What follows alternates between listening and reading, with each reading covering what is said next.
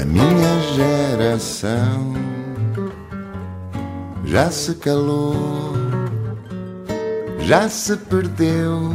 Este país também devia ser para novos e é por isso que temos em estúdio uma psicóloga clínica, psicoterapeuta de 27 anos, que, ossos do ofício, está mais habituada a estar deste lado, do lado de quem ouve, de quem pergunta e de quem descobre ou vai descobrindo a história do outro. Tem uma semana bastante preenchida com consultas, por isso agradecemos a disponibilidade para esta conversa. Dá formação, faz investigação, foi escoteira durante 13 anos, fez balé durante 11, gosta de dançar e de escrever. Já contribuiu para publicações como a revista Saber Mais ou a GQ. Também podem encontrar artigos da sua autoria na SAP ou no blog da Psinov, onde trabalha. Publicou o primeiro artigo científico este mês. A psicologia apareceu a meio do sonho de ser médica, a meio daquele ano de pausa para melhorar a média. Defende que a saúde mental e o bem-estar emocional precisam de ser conversados e é sobre isso que vamos conversar na próxima hora. Maria Inês Galvão, obrigada por teres vindo. Obrigada. Como é, que- Diana. Como é que te sentes hoje? Sinto-me bem. É esta a primeira pergunta que fazes aos teus pacientes. Ahm, às vezes, como está? Acho que é uma boa pergunta para começar. Se está confortável. E consegues com- eh, conseguir eh, chegar à pessoa através dessa pergunta logo? N- Esta, esta pergunta não farei logo num- numa primeira interação. Acho que numa primeira sessão não recebo as pessoas com perguntas. Acho que isso podia ser um bocado assustador. Ah, recebo as pessoas mais com um, um convite a que estejam à vontade num espaço que é novo para elas e que, portanto, estarão à partida desconfortáveis, até porque, como deves imaginar, quando as pessoas vão à minha procura, não estão muito confortáveis. Uhum. Eu faço esta pergunta porque há uma coisa que me ficou há uns anos. Ouvi uma mãe dizer que hum, todos os dias perguntava ao filho, desde muito pequenino, como é que ele se sentia e partilhava como é que ela estava também. Diziam um ao outro: Olha, hoje estou cansada, estou irritada, estou contente, para que pudessem logo desde manhã gerir o estado de espírito um do outro e, e lidar o melhor possível um com o outro nesse dia. Achas que é importante este exercício de percebermos como é que estamos todos os dias? Acho que é fundamental. Ahm, se o todos os dias, se isto não significa, significar também um, um excesso de auscultação ou um excesso de pensar sobre como é que estás, o que é que estás a fazer e o que é que se calhar o outro espera de ti, enfim. Mas de uma forma, se for de uma forma natural, de uma forma de regulação, de uma forma de conheceres as tuas emoções, que às vezes podes estar contente e outras vezes podes estar triste, ah, se for numa forma de naturalizar todas as emoções que existem, eu acho que sim. Uma das coisas que mais eh, influencia o nosso relacionamento com os outros são as emoções. O que é que é uma emoção? Consegues descomplicar o conceito menos complicado do que, do que algumas Uh, sim, emoções? Sim, é hum, um, eu diria desequilíbrio, mas não no sentido uh, pejorativo da palavra, mas é qualquer coisa que tu sentes num curto espaço de tempo. Portanto, uma emoção surge perante uma situação ou um estímulo, uh, existe um pico uh, de alegria, de tristeza, de raiva, de medo, o que for, uh, e depois desaparece essa emoção. E é, é con- inconsciente? Hum, Às vezes, outras vezes não. Ah, no caso do medo, pode ser, por exemplo, estou a lembrar-me. Às vezes nós começamos a sentir medo sem sabermos porque é que o estamos a sentir. Há qualquer coisa que os nossos olhos viram, ou que os nossos ouvidos ouviram, ou que cheirámos qualquer coisa que nos assustou, porque qualquer coisa no passado já nos terá assustado. Ah, e inconscientemente o nosso corpo começa a responder como se isso fosse uma situação perigosa. E há uma coisa que aprendi contigo numa outra conversa: é que não há emoções boas nem más. É As emoções são negativas e positivas, não é? É agra- não, também não. Então, aprendi mal. As emoções são agradáveis ou desagradáveis. Ah, é? Não é negativas e positivas? Não, elas são todas positivas. As emoções são todas positivas, então era São. isso. Era isso. São. Acho isso muito interessante. Sim, as, as emoções são todas positivas no sentido em que nós precisamos de todas elas, elas todas cumprem uma função.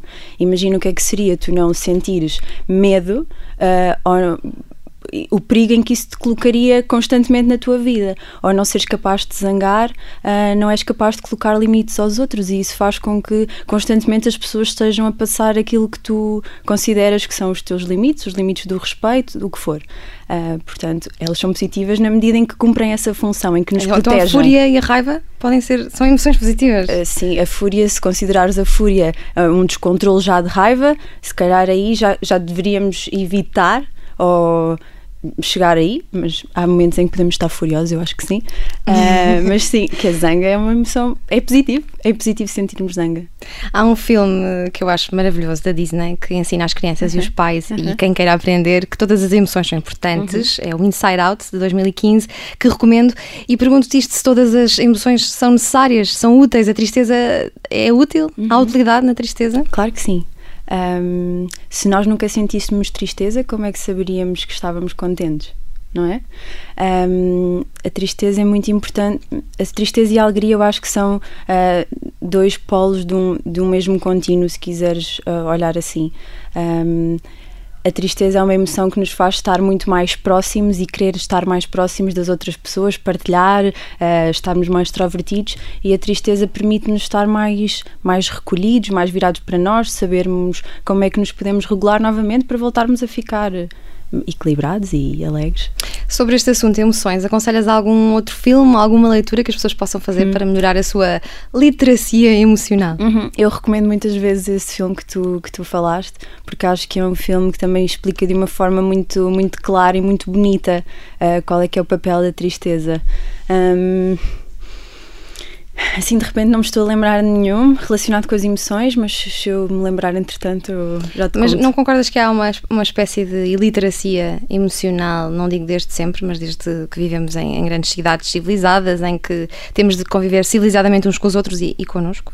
Eu acho que existe uma iliteracia no sentido em que cada vez nos, mais nos é vendido e talvez imposto uh, de que é suposto estarmos sempre felizes ou sempre contentes, porque um, porque é mais fácil, ou estamos, é-nos mais simples estarmos ao lado ou lidarmos com alguém que não tem problemas, não é?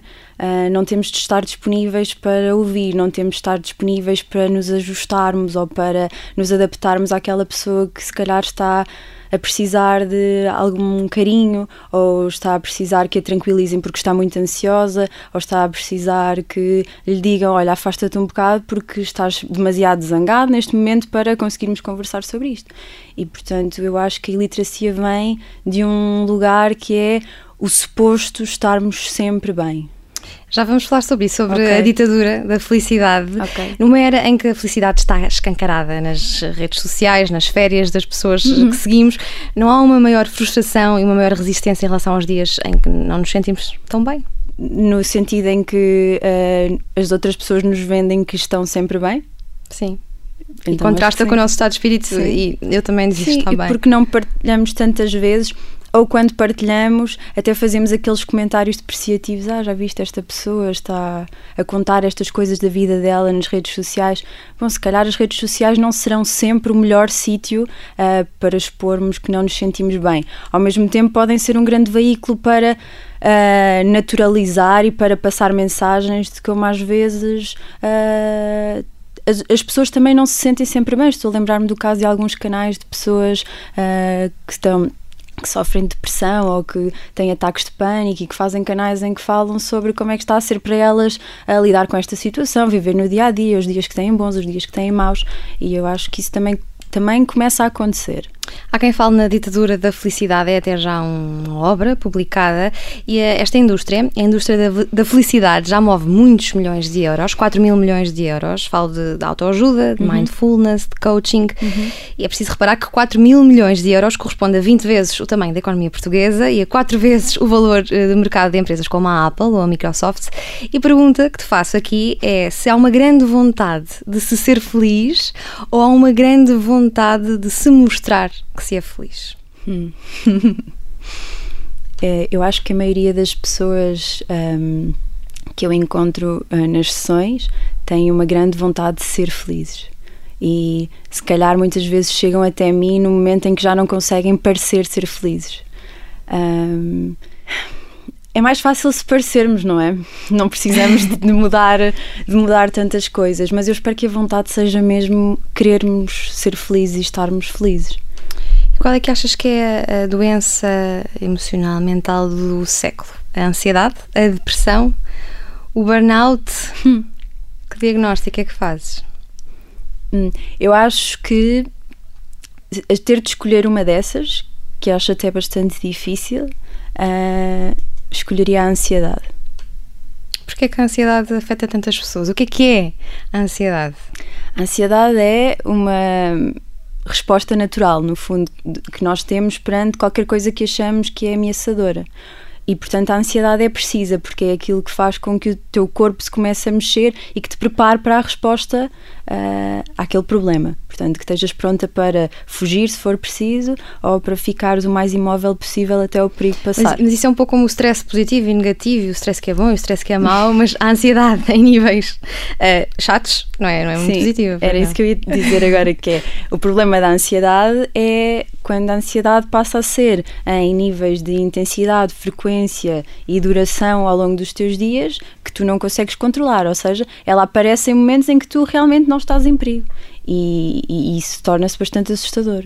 Porque é que o meu corpo está a reagir assim se não está a acontecer nada? E o que, e o que é que está a acontecer em nós, nesses momentos? O nosso corpo está a achar que nós estamos em perigo, ou nós sentimos, ou, e às vezes pode ser um perigo que vem de dentro, pode ser um pensamento. Qualquer coisa muito assustadora de que nós nos lembramos, ou qualquer coisa de que já não deveríamos estar a pensar.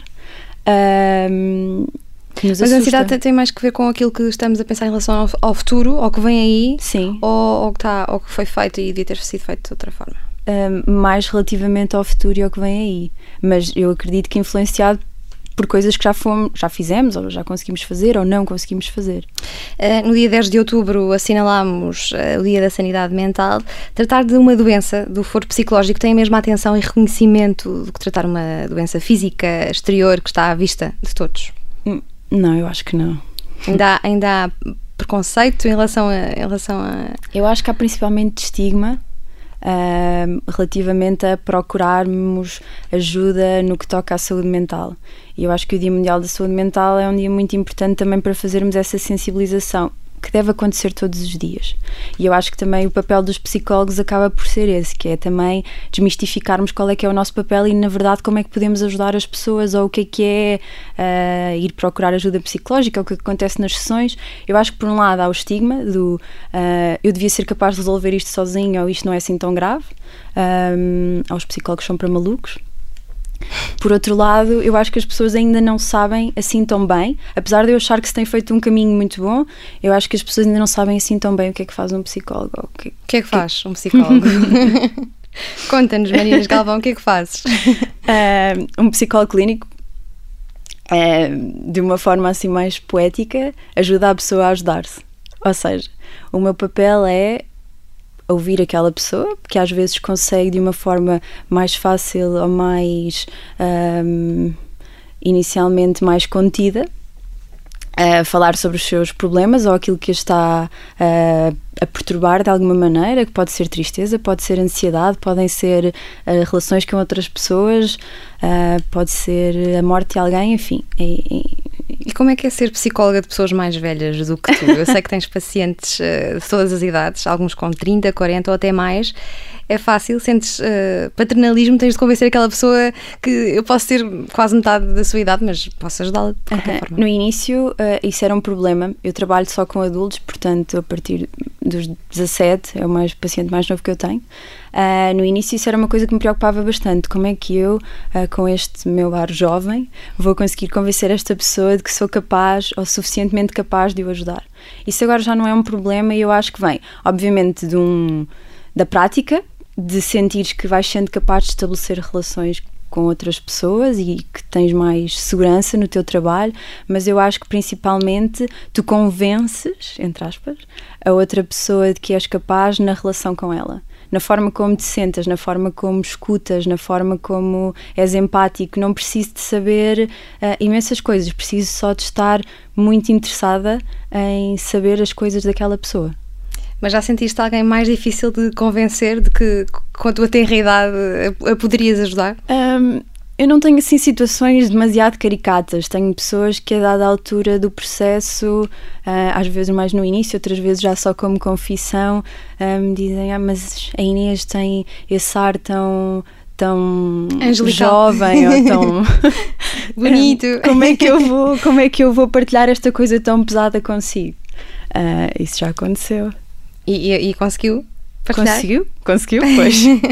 tu já eras boa ouvinte e conselheira uh, na infância? Tens traços de, de psicóloga em pequenina? Uh, eu acho que sim. Eu, uh, agora não sou conselheira, os psicólogos não dão conselhos. Nenhum, nenhum conselhozinho. Define conselho. Faça assim, faça assado. Não, não só um, se calhar das três. não, é que não são conselhos na medida em que isto não é uma receita. Uh, e se calhar interessa mais explorar quais é que são os próprios conselhos que a pessoa pode dar. Isto Dás agora... sugestões? Deixas no ar? Talvez hum, que tipo de coisas é que acha que poderia ajudá-lo a chegar a esta, esta meta que pretende. E portanto é mais estimular que a pessoa encontre uh, os seus próprios recursos ou o que é que funciona para ela, porque aquilo que eu acho que pode funcionar para mim ou para outra pessoa que eu tive na hora anterior para aquela pessoa pode não funcionar. É nessa medida que não damos conselhos. Uhum. Uh, mas se eu era boa ouvinte, eu acho que sim, eu acho que os meus amigos já recorriam a mim para conversar sobre, sobre os, os problemas deles. É uma característica fundamental, não é? Eu acho que sim, eu acho que sim. Eu acho que há características que nós já temos e que nos ajudam a ser psicólogos estarmos interessados nos problemas das outras pessoas, sermos capazes de estar a conversar uh, de outra pessoa sem necessariamente estarmos a conversar sobre nós, se bem que às vezes também é preciso conversar sobre nós. Mas que depois as características que tu vais desenvolvendo enquanto psicóloga também de alguma maneira depois contribuem para a pessoa que tu és. Portanto, isto é sempre uma coisa que se vai alimentando uma à outra, a pessoa e a pessoa Sim, psicóloga. Eu imagino que sejas boa ouvinte no consultório e fora uh, das consultas e analista. És analista fora das consultas, estás a conhecer alguém, estás, começas a analisá-la. Isso dá muito trabalho. Mas não acontece. Anal... Hum, deves ter um, um transtornozinho. Tu. Não. não. Não. Não faz isso. Não. Como não? Não, não faço porque isso implica um, um, Fazer esse tipo de análise implica um, um conhecimento muito mais aprofundado sobre aquela pessoa. Quando eu estou a conhecer alguém, a análise que eu posso fazer é como é que esta pessoa me faz sentir, ou se eu estou confortável ou não, se eu gosto ou não gosto. Acho que no fundo a análise que nós todos fazemos, nós fazemos a análise. Mas tens uma bagagem claro mais, mais claro uh, capaz do que pessoas que não estudaram psicologia. Se calhar a mim interessa-me, não sei se a outras pessoas interessará, a mim interessa-me às vezes compreender porque é que será que esta pessoa é assim. Isso interessa-me. Mas não sei se. Eu acho mesmo que não faço isso enquanto análise, porque, como te digo, isso daria mesmo muito trabalho. o que é que salta logo à vista nessa análise de uma pessoa que não conhece? É uma pessoa que fala demasiado sobre si própria, é uma pessoa que não fala nada. Isso não salta à vista de todos. Sim. O que é que isso quer dizer? Uma pessoa que fala demasiado sobre si própria e que monopoliza uma hum. conversa, por exemplo. Não sei, terá necessidade de ser ouvida? Será que há outros contextos da vida dela em que precisaria de ser ouvida e não é ouvida? Uh, como é que ela faz as pessoas à sua volta sentir-se? Faz, faz que as pessoas se sintam desconfortáveis, que não tenham espaço? Será que alguém é capaz de lhe dizer: Olha, eu também gostava de falar sobre mim? Ou Olha, estás sempre a falar sobre ti? Uh, Sim, uma pessoa normal, que não seja psicóloga, é capaz de achar esta pessoa está, cheia de si própria. Tu sentes que ao deparar-te com uma situação dessas, uh, tentas compreender esta pessoa é assim porque se calhar está a passar por Y, Z. Eu, Maria Inês, acho que tento compreender, mas isso não significa que não seja pessoa também. E, portanto, enquanto também pessoa, enquanto pessoa, tenho a opção de quer permanecer numa relação com esta pessoa, não quero permanecer na relação com esta pessoa. Enquanto se a pessoa está no meu consultório, eu quero permanecer na relação com esta pessoa porque quero ajudá-la a relacionar-se melhor com as pessoas lá fora. E as relações entre paciente e psicólogo, são quase um ensaio das relações que acontece lá fora, portanto. Um... E é muito importante para a nossa sanidade mental eh, as pessoas que deixamos entrar na, na nossa vida, não é? É fundamental. Tem, tem muita influência porque nos ensina como é que nos como é que como é que funcionam as relações e como é que nós somos capazes de nos relacionar com os outros e como é que os outros se relacionam connosco e a forma como os outros nos tratam também nos faz pensar muitas vezes sobre quem é que nós somos e quais é que são as nossas características. O que vamos fazer? Estamos à conversa com Maria Inês Galvão, psicoterapeuta, psicóloga clínica, que foi uh, escoteira durante 13 anos e fez balé durante 11. O que é que te formou melhor, o escotismo ou, ou a dança? Tenho só de fazer uma correção, está bem? Então. Eu não sou psicoterapeuta, sou quase psicoterapeuta. Quase psicoterapeuta. Estás a fazer uma pós-graduação Exatamente, exatamente. Uh, o que é que me formou melhor? Os escuteiros ou? Ou o balé? Que pergunta muito difícil. São muitos anos. Que pergunta muito difícil.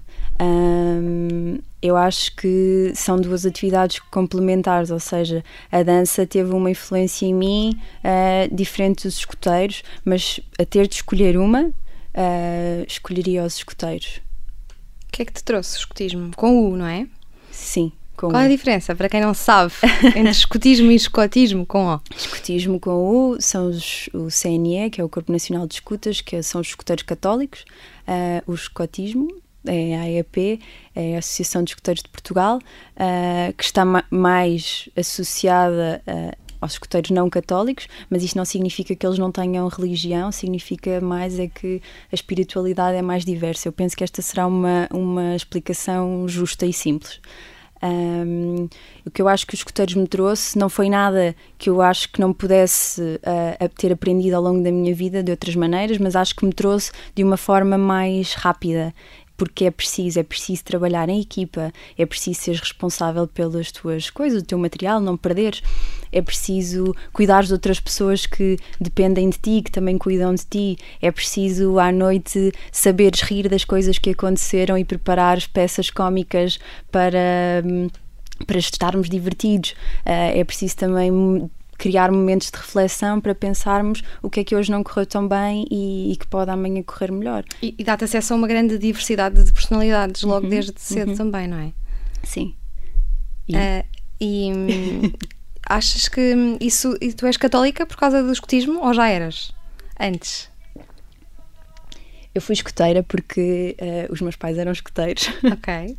Herdaste o escotismo? Uh, sim, herdei.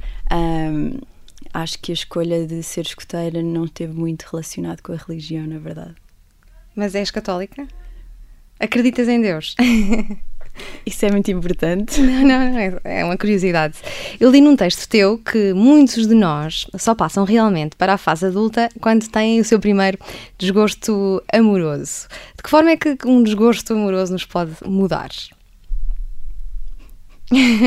que pergunta tão difícil.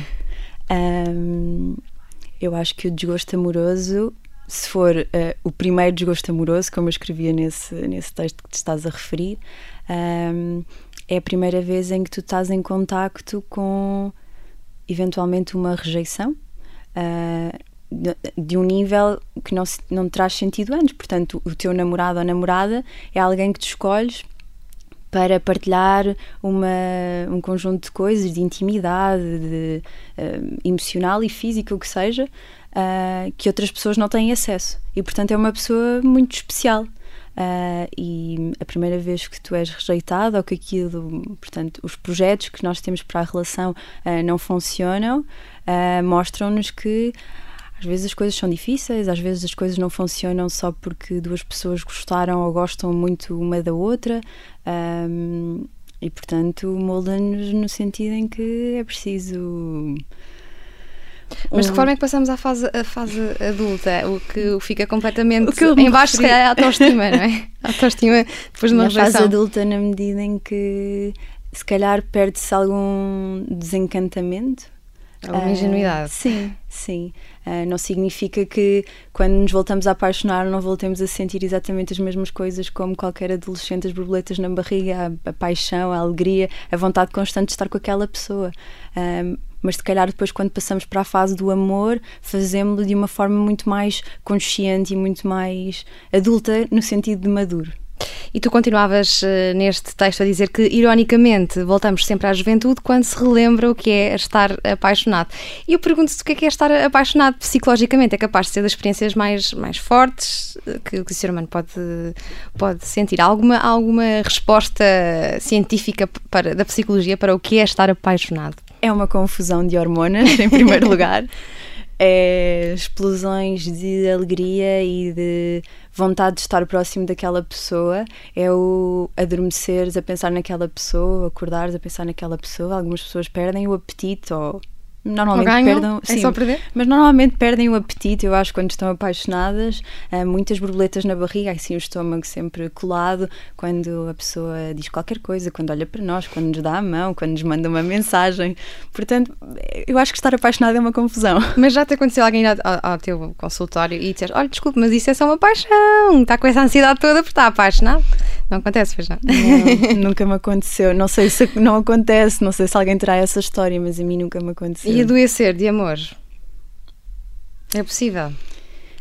Sim, possível é. Não sei se será suposto, não é? Suposto na medida em que se adoecemos de amor, uh, o que é que nos fez chegar aí, o que é que não fomos, se calhar, capazes de. Uh, em que, de que forma é que não fomos capazes de nos proteger para, para ficarmos doentes? Vamos então deixar a paixão e vamos passar a outro transtorno. Aliás, eh, transtornos. Qual é que achas que é o mais difícil ou uh, mais desafiante ou mais uh, assustador de todos os transtornos possíveis? Deves conhecer muitos. Quando falas em transtornos, falas em perturbações? Perturbações. Um, mas da personalidade? Da personalidade, imagina, pode ser oh, desde ataque de pânico ou transtorno okay. de fúria, Acho agressivos. Que, sim. Uh, eles são todos muito diferentes. Acho que falaste de um que se calhar vou escolher esse por achar que é, que é muito assustador para as pessoas que o sentem, que é, são os ataques de pânico. Um, os ataques de pânico são assustadores porque uh, normalmente acontecem quando as pessoas estão em repouso, ou seja, não estão a fazer nada que supostamente as deixasse ansiosas, estão a ir dormir, estão com os amigos, uh, estão a conduzir uh, e de repente o corpo delas dispara, o coração começa a bater de forma muito acelerada, começam a transpirar várias reações do corpo e pensam que isto de certeza que é tão grave que eu vou morrer. E eu acho que o pensamento de que vou morrer e não tenho capacidade para, para me regular uh, e para conseguir tranquilizar-me é uh, o, muito assustador. E transtorno de personalidade? Qual é mais complicado? Eu, eu acho que isso é uma pergunta um pouco injusta. eu sei que é e difícil também. Um, pronto, em minha defesa, mas eu, eu diria. Um que seja difícil de lidar para, para a pessoa que tem de conviver com a pessoa que tem esse transtorno. Sim, eu acho que a perturbação de personalidade borderline é uma, uma perturbação uh, difícil para a própria pessoa e até para quem. E em que é que consiste? Um, é, é uma, uma desregulação emocional muito intensa, ou seja, há grandes oscilações uh, de emoções, há uma, um grande medo do abandono e do vazio, mas ao mesmo tempo é quase como se tivéssemos tanto medo que um, depois fazemos tudo para o confirmar. Um, muitas vezes está relacionado com desregulação emocional, como automutilações. Um, e, quando, e, ne, e, nessa medida é, é, é muito difícil e, e até perigoso. Uh, mas vem, tem uma gênese em uh, situações em que também muito difíceis para a pessoa e portanto é muito muito facilmente eu acho simpatizável uh, em que pais que foram maltratantes ou rejeitantes ou e muitas vezes também culminado com, em conjunto com uh, situações de, de, abuso que as pessoas sofreram ao longo da vida e, portanto, ficaram completamente destruturadas. Uh, a sua visão do mundo é completamente destruturada. Isso é muito interessante o que dizes. A, a maior parte dos transtornos e traumas que nós temos vêm da infância, quase todos. Hum, alguns, sim. Porquê que a infância é assim tão permeável a, tra a transtornos e a traumas? E, e, e a tudo. Uh, porque a infância é o momento da nossa vida em que nós estamos a aprender tudo, que estamos a aprender quem é que somos, quem são os outros, como é que nós nos podemos relacionar com, connosco próprios e também como é que os outros se relacionam connosco. E eu acho que também muito na forma como, principalmente os nossos pais, vou dizer os nossos pais, porque a partir serão as pessoas uh, que estão mais próximo de nós e com quem nós temos as primeiras relações. Uh, a forma como os nossos pais nos, nos se relacionam connosco ensinam-nos muito sobre como é que as relações funcionam. E, e não, é, não é por acaso uh, que de alguma maneira nós temos tendência a, a, repetir padrões, tem a ver hum, com aquilo que nós aprendemos, com a forma como nós aprendemos a relacionar-nos com as pessoas. É uma das perguntas que vocês gostam mais de, de fazer ou, ou, de saber uh, nos consultórios é a infância das pessoas, não é? Como é que é a relação com o seu pai, com a sua mãe, com o seu irmão, com os seus primos? Mas já, já, já imaginaste como é que seria estar sentada numa cadeira à frente de alguém que de repente pergunta: Olha, como é que era a relação com a sua mãe e com o seu pai?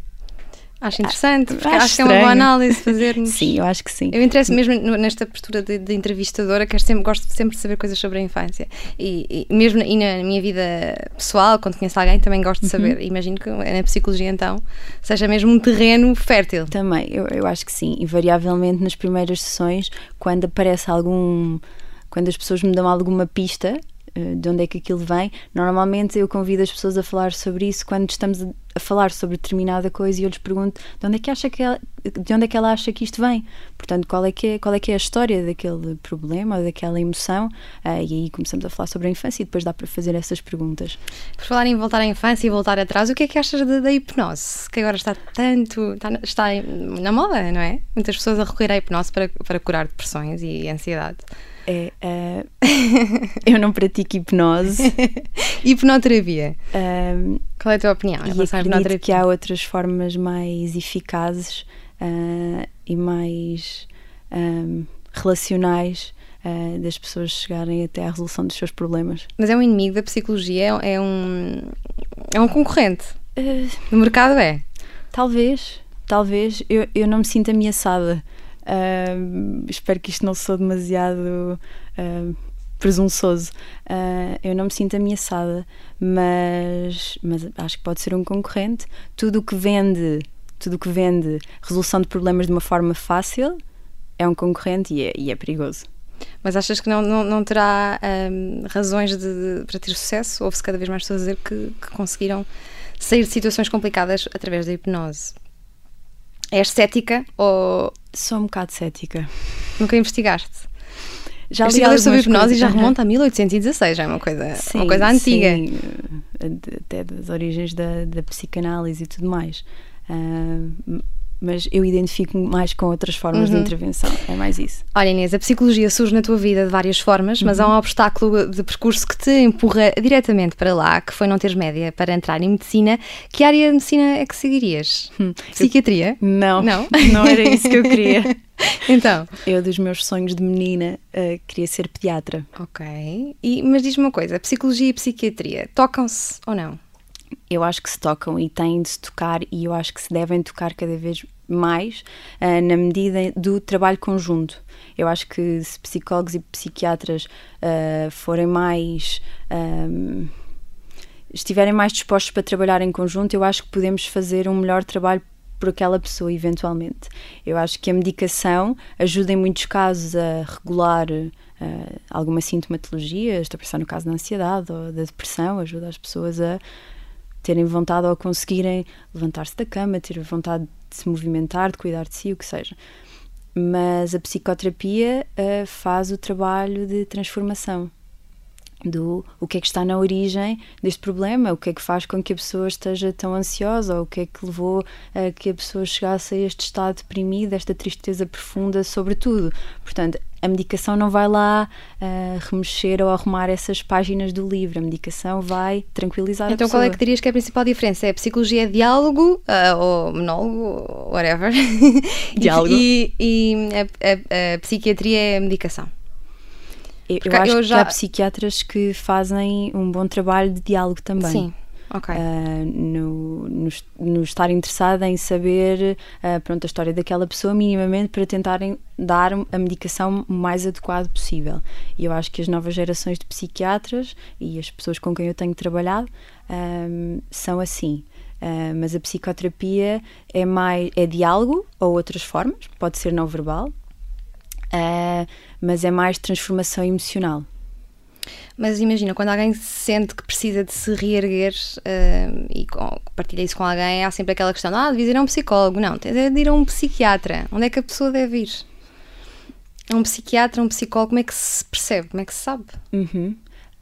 Um eu acho que o bom trabalho de um ou de outro, do psiquiatra ou do psicólogo, será perceber uh, se alguém chegar até mim, uh, respondendo à tua pergunta, se alguém chegar até mim e eu achar que aquela pessoa está tão desregulada que, que é difícil para ela estar no seu dia a dia no, cotidiano, uh, no seu dia a dia normal, uh, o meu papel é, e faço, encaminhá-la para um psiquiatra, conversar com ela sobre como é que se sente relativamente a tomar medicação. Normalmente, quando as pessoas vêm até nós e não foram ao psiquiatra, uh, é porque têm algumas reticências em tomar medicação ou não. Ou alguém que já teve num, tem um amigo que já teve no psicólogo ou um familiar, e, olha, isto ajudou-me, porque é que não experimentas, conversas com alguém. Eu acho que o psicólogo está muito associado a vais ter com alguém que te vai ouvir e que te vai ajudar. Uh, mas eu acho que um, um, bom profissional também deve encaminhar as pessoas para um lado ou para o outro. Também há muitos psiquiatras a encaminhar para, para terapia. Um, para que isto funcione. Uhum. E diz-me uma coisa: é fácil manter a sanidade mental? Não andamos todos uh, sempre um pouco à beira da loucura? Uh, eu ontem conversava sobre, sobre esta frase que uma vez um professor meu disse que era uma pessoa saudável é quem tem um bocadinho todas as perturbações da personalidade. Isso é bom. E portanto, eu acho que andamos todos um bocadinho à beira eh, de, desse precipício, que pode ser muitas coisas, uh, mas se não, não, se não estivermos suficientemente atentos ao que é que nos está a empurrar para lá. Uh, se estivermos a trabalhar, a trabalhar, a trabalhar muito, a dar tudo nós sempre em tarefas e não nos lembrarmos que se calhar também precisamos descansar e não é só porque precisamos e que merecemos, uh, se calhar sim, vamos ficar mais exaustos, vamos estar menos disponíveis para regular as nossas emoções. Uh, portanto, normalmente diria que no frenesim do dia a dia Uh, podemos sentir-nos empurrados para esse precipício, uh, mas também cabe-nos a nós uh, termos algumas estratégias também para pararmos e fazermos pausas e, e termos tempo para respirar. E é aí que entra, ou deveria entrar o autoconhecimento, a autorreflexão, a autoavaliação, porque eu sei que é uma coisa que fazes uhum. muito. Como é que se faz uh, autorreflexão? Como é, é pode faz? ser exaustiva às vezes. Sim, uh, com cuidado. com cuidado, com pinças. É para não ser, se, se a autorreflexão for, for exaustiva, acaba por eventualmente por se transformar em autocrítica ou uh, em algo que não é exatamente produtivo, mas é qualquer coisa que nos persegue. Uh, mas a autorreflexão de sabermos o que é que estamos a sentir, como é que estar com esta, com esta ou com aquela pessoa nos faz sentir, como é que nós lidamos com o nosso trabalho, uh, é, é, eu acho que é fundamental para sabermos o que é que podemos fazer para ou ser melhor ou nos sentirmos melhor. Ah, se não soubermos uh, quem somos, ou como é que lidamos com determinada situação, será mais difícil termos recursos. Eu lembrava-me agora de um verso, por isso o meu pensamento ficou um bocado mais arrastado, um, do André de Cedeiro, uh, que diz: Quando mais próximos estamos de nós, mais palavras temos para tudo. É bonito. E, é portanto, bonito. eu acho que é isto. Para os nossos ouvintes uh, que mais jovens que queiram seguir psicologia, eu lembro-me que é uma das áreas com mais desemprego, lembro-me disso já na altura em que andava a ver cursos. Como é que aos 27 anos já tens praticamente 3, 4 anos de, de experiência clínica? Quem é que acreditou em ti? Numa área tão difícil de, de se ingrar? Uh, as pessoas da Psinov, uh, que foi o sítio onde eu fiz o meu estágio curricular e que no final do estágio me convidaram para permanecer lá e fazer meu estágio profissional. O nosso estágio profissional é um estágio de acesso à ordem, o que significa que sem ele não somos psicólogos, não podemos exercer psicologia e, portanto, é um passo uh, obrigatório para todos e que dá muitas dores de cabeça uh, recém uh, e licenciados, mas no nosso caso é mestrado, mestrado, mestrado integrado. Um, portanto, eu fiquei muito contente. Uh, e depois, quer dizer, desde que me convidaram para permanecer lá para o estágio profissional, sempre foi claro que queriam que eu permanecesse na equipa e continuasse a trabalhar com eles. E foi muito importante para mim ter este espaço para crescer lá, porque é uma clínica onde, além de darmos consultas, também acontecem outras coisas: os workshops, as formações, a uh, avaliação psicológica. Uh, portanto, tenho acesso a muita a muitas áreas da psicologia, não é? Que vamos intercalando com as consultas, também é assim uma lefada de ar fresco. E psicólogos no espaço público, quem são os teus preferidos? De Joana Amaral Dias a Eduardo Sá. não há assim tantos, estive eu a ver. Um, nenhum desses. Não? Não. Não és fã?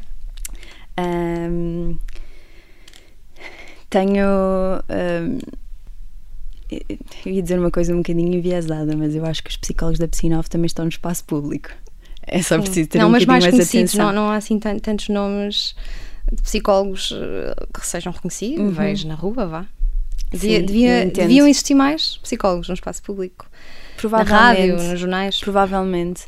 Um, mas eu acho que o, o, papel dos psicólogos no espaço público tem de ser um, vender a psicologia real, sabes? Uhum. Uh, é preciso ter algum cuidado enquanto somos psicólogos no espaço público também para não não vendermos mensagens de que tudo funciona igual para toda a gente, um, de que é fácil A, B ou C, ou que é difícil. Às vezes a, a terapia é difícil. Achas que a é psicologia é no espaço público é pop? Psicologia pop? Acho que em Portugal, talvez. Ok. E se um nome, António Branco Vasco, andasse no espaço público, gostavas de ouvir? Adoraria. é um professor de quem gostas muito, muito não é? não sei como é que descobriste o nome dele. quem é? Quem é? Conta-nos, para quem é, não conhece. É um professor uh, catedrático um, que também está, que, que é formador na pós-graduação que eu estou a fazer, é uma supervisor clínico uh, lá na, na associação. Um, é um investigador, é alguém que tem contribuído muito para a psicologia, para a integração em psicologia, que é uma área de que, eu gosto muito, uh, e que é alguém que eu acho que é muito conhecido também lá fora. Uh, e talvez não tanto cá dentro como seria suposto, um, ou preciso, até na minha opinião. Não sei se ele vai adorar gostar a falar sobre ele aqui. claro que vai, claro que vai. Mas, mas eu acho que a postura dele não é uma postura pop, Uh, e portanto é alguém que, que já te ensinou muito, não é? Muitíssimo, muitíssimo, muitíssimo. Olha, estamos uh, quase a chegar ao fim desta conversa. Vou fazer-te algumas perguntas rápidas. Ok. É possível ter um, um burnout sendo psicóloga? Claro que sim. É? Um psicólogo precisa de outro para, para fazer psicoterapia? Um psicólogo precisa de outro psicólogo? Uh, às vezes os psicólogos precisam de psicólogos. Fazes terapia a ti própria? não, isso não funciona nada bem. não, a autorreflexão não, não é, é um Mas não é terapia. Ok. E já precisaste de um psicólogo? Já precisei de um psicólogo. Que não, que não fosses tu. Claro, sim. E o que é que dirias a quem despreza o trabalho de um psicólogo? E há muita gente que duvida da psicologia, uhum. já aqui dissemos. Uhum. Um, mas para o tentar convencer? Ou para tentares defender a, a tua área? Uhum eu acho que a psicologia é, é, pode ser muitas vezes desprezada porque um, as pessoas acreditam que acontece que é só conversar. E psicologia não é só conversar ou não é só uh, tu, alguém vir e, e, desabafar. É, é uma conversa que está assente em investigação e, e em, em, dados científicos. E portanto o meu trabalho tem objetivos e tem tarefas concretas adaptadas a cada pessoa para, para eu a ajudar. Uh, e, Freud é mesmo o rei disto tudo? É um pai. pai da psicologia? Um pai. É sempre o nome mencionado quando se fala de, de, de psicologia. Porque é? é? provavelmente um dos, é, é, um dos primeiros nomes que aparece uh, da psicologia, uh, de uma área que é a psicodinâmica e, e a psicanálise. psicanálise. Já levaste algum caso mais complicado para, para casa?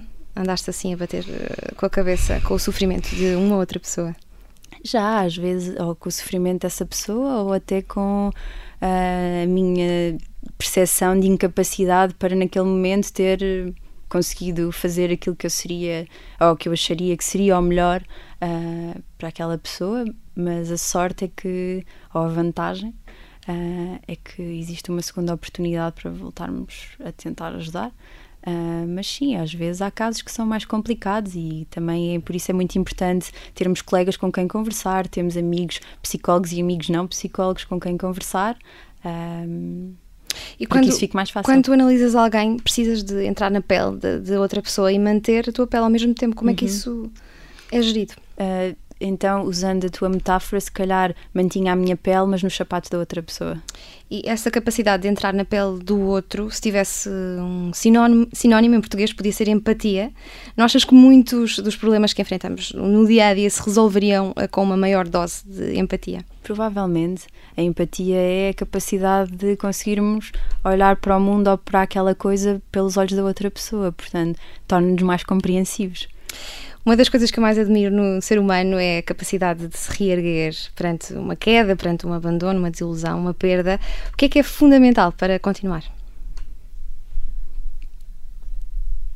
Esperança de que se precisarmos, com a ajuda de alguém, uh, eventualmente vamos conseguir.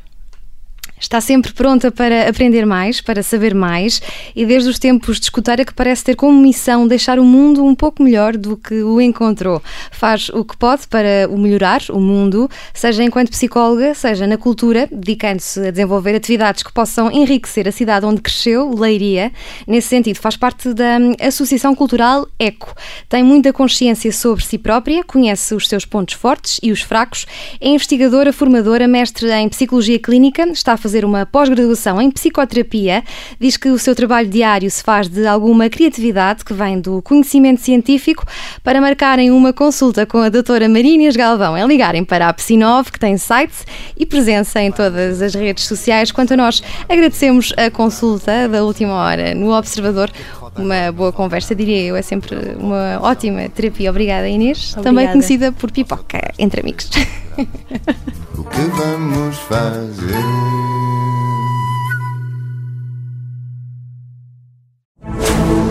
Rádio Observador. Ouça este e outros conteúdos em observador.pt/barra rádio e subscreva os nossos podcasts.